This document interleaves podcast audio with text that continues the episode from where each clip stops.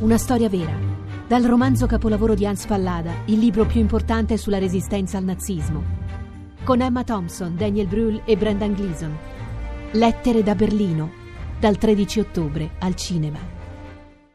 Professoressa Poggi Salani, quando sono cominciati i lavori per il vocabolario del fiorentino contemporaneo? Sono cominciati molto tempo fa, nel 1994, per volere di Giovanni Nencioni.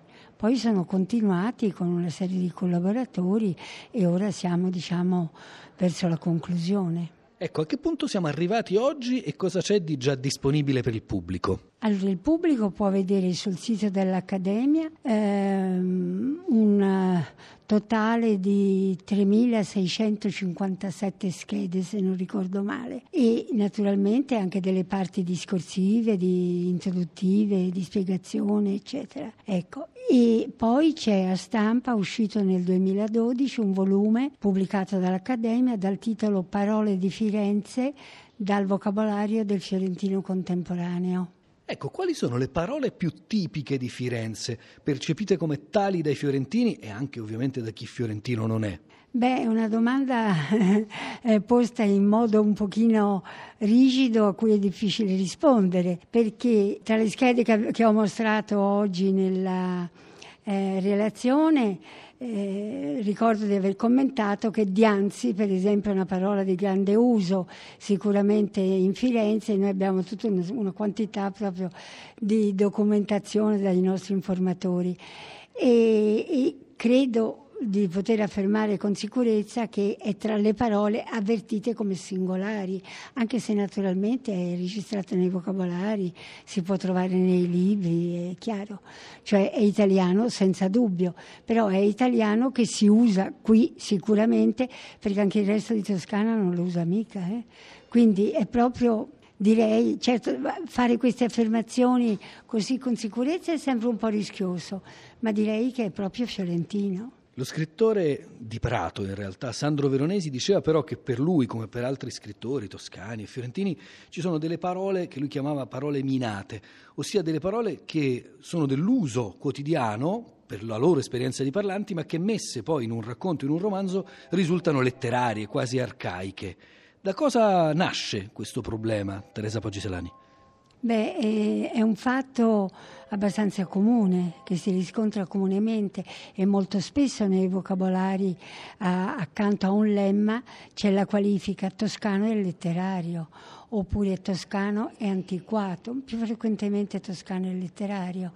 Cioè Qui c'è una eh, fedeltà alla tradizione maggiore che altrove, perché certe parole non sono mai uscite dall'uso, mentre invece altrove si sono diffuse con la scuola, con la, l'insegnamento dell'italiano che tendeva particolarmente in certe epoche, soprattutto dopo la, eh, nel, dal tempo, insomma, dalla riforma manzoniana diciamo, in poi eh, ad imporre il, particolarmente il fiorentino, quindi eh, certe parole sono conosciute, eh, sono conosciute anche altrove chiaramente.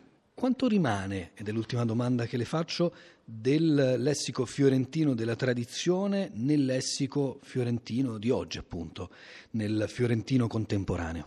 Beh, eh, la, mh, mm, il contingente è notevole. I giovani tendono a uniformarsi abbastanza largamente a eh, scelte italiane, italiane generali.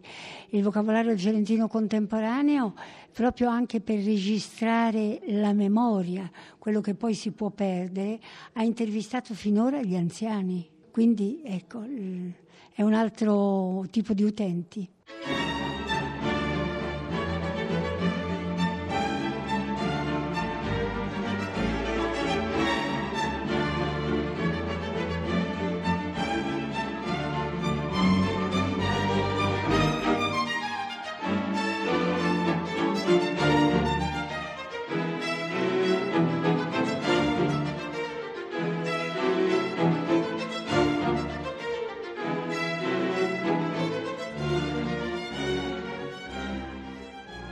Paola Manni, il fiorentino che si fa italiano. come è successo, quando è successo e soprattutto quanto ha contato Dante in questo processo, così facciamo anche la rima.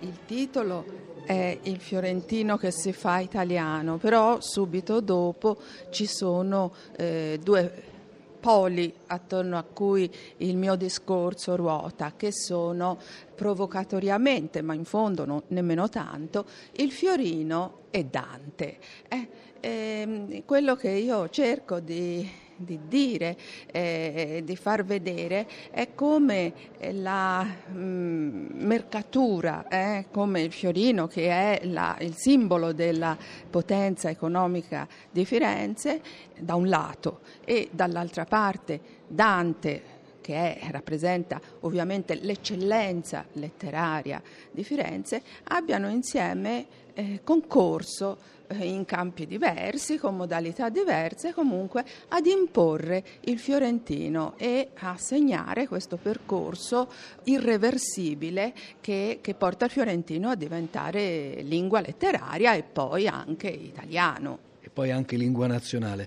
Dunque, da un lato l'economia, dall'altro la letteratura.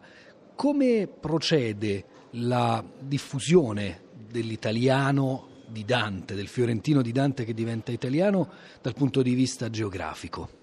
Ecco sì, ora identificati questi due poli, ecco, voglio dire che eh, si, ci sono come delle, degli strumenti che eh, portano il eh, fiorentino eh, a diventare italiano. Dalla parte della mercatura, no, della civiltà del commercio, mh, mm, do particolare importanza alle lettere di cambio, eh, perché le lettere di cambio sono uno strumento eh, che circolava moltissimo, lo strumento principe della circolazione del e delle transazioni finanziarie, vero? Perché il fiorino poi si voleva tenere al sicuro e quindi si spedivano, eh, si facevano insomma, le transazioni finanziarie utilizzando le lettere di cambio. Ecco, sul versante letterario naturalmente quello, il veicolo de, di Dante della, della commedia e della sua lingua sono i codici i codici che circolano per tutta l'Italia. Eh? Eh, circolano per tutta l'Italia, hanno questa eh, enorme diffusione, abbiamo 300 codici solo nel 300, poi diventano 800 e più se si considerano anche quelli quattrocenteschi e sono questi i veicoli appunto che portano la commedia e la sua lingua per tutta Italia, perché poi si vede benissimo che la mappa di questi codici abbraccia eh, tutta l'Italia. Dell'economia ci rimangono parole che peraltro si sono anche diffuse oltre i confini dell'Italia, un po' in tutto il mondo, penso a banco e banca. Che cosa ci rimane dei dantismi, se così possiamo chiamarli, oggi nella nostra lingua? Paola Manni.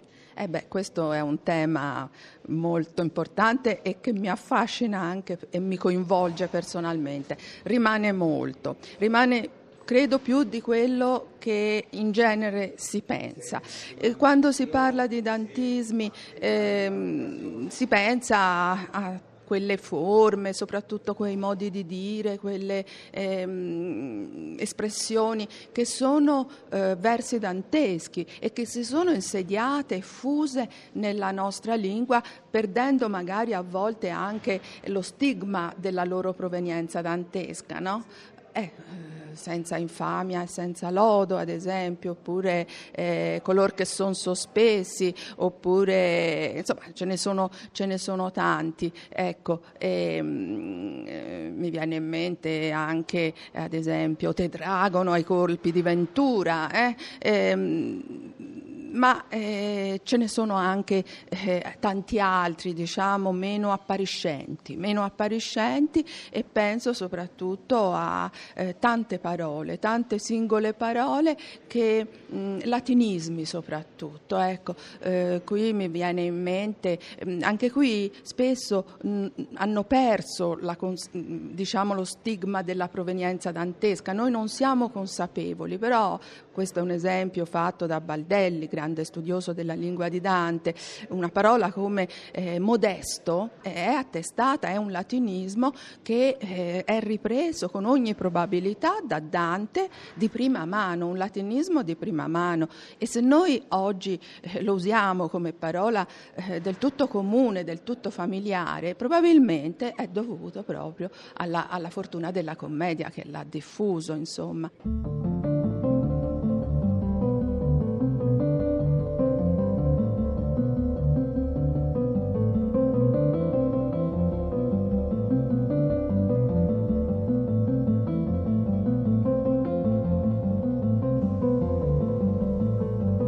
Annalisa Nesi, cominciamo dall'inizio. Cosa si intende per italiano regionale? Per italiano regionale si intende un tipo di lingua che è diffusa sul territorio e che è il frutto della diffusione di un italiano della norma su territori che avevano una situazione linguistica diversa, cioè caratterizzata da dialetti. I, come quando si impara un'altra lingua eh, si lasciano tracce della propria lingua materna, specialmente agli inizi, eh, nella n- nuova lingua che stiamo imparando, così è come se gli italiani avessero lasciato traccia della, de, del loro portato di lingua materna che affiora quando parlano l'italiano.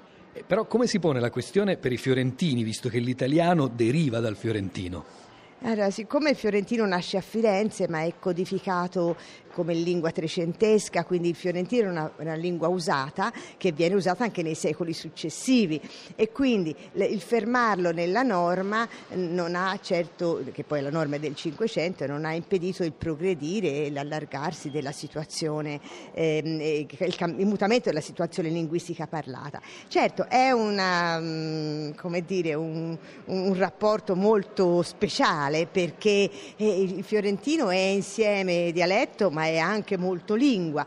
Quindi questo genera poi non solo delle difficoltà di studio, come si è sentito oggi mm, da parte di vari studiosi, ma anche mm, perché il fiorentino stesso parlando deve collocarsi su dei livelli che sono non così opposti come fra dialetto e lingua per gli altri italiani, ma talmente prossimi un po' quello che succede anche ai romani che però si sentono forse meno sicuri del loro accento. Ecco, tra le caratteristiche dell'italiano regionale di Firenze, alcune importanti, distintive, sono proprio quelle che riguardano la pronuncia, Annalisa Nesi. Sì, la pronuncia perché questo fenomeno che possiamo ascrivere esclusivamente al vernacolo o dialetto, perché spesso il fiorentino se ne parla come vernacolo, ehm, è la, quella che è nota come gorgia, cioè una spirantizzazione delle occlusive, delle, eh, quindi eh, eh, di K, di K e di G e di C e di G che eh, fa sì che si pronunci la casa,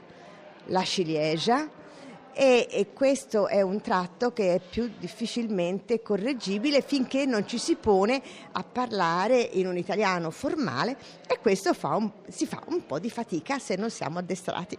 Ho sentito anche di una caratteristica che è comune anche stavolta fiorentino e romano, la Z al posto della S dopo una consonante come la N. Sì, questo è un fenomeno che c'è in varie zone di Toscana, in, in altri dialetti, per esempio nei dialetti occidentali, eh, in parte anche in quelli meridionali, ma a Firenze non è un fatto endemico, non nasce qui il fenomeno. Eh, il fenomeno è altrove, quindi nelle altre eh, città, e questa volta conquista Firenze forse anche per una concomitanza con forze che vengono da fuori, perché è un fenomeno che è abbastanza caratteristico dell'italiano regionale del centro-sud. E quindi il pensare, pensare forse viene da Roma verso Firenze? Eh, ma eh, viene di, prima è, è, è sempre pe- meglio pensare ai, ai, ai, ai fratelli che ai cugini, nel senso che in Toscana si ha questo fenomeno questo fenomeno si ha ed è fuori da una certa area di fiorentinità e quindi arriva e poi dopo si salda anche con altri usi. Dovendo indicare un'altra, una caratteristica che lei considera la più spiccata dell'italiano regionale di Firenze, a quale penserebbe Annalisa Nesi?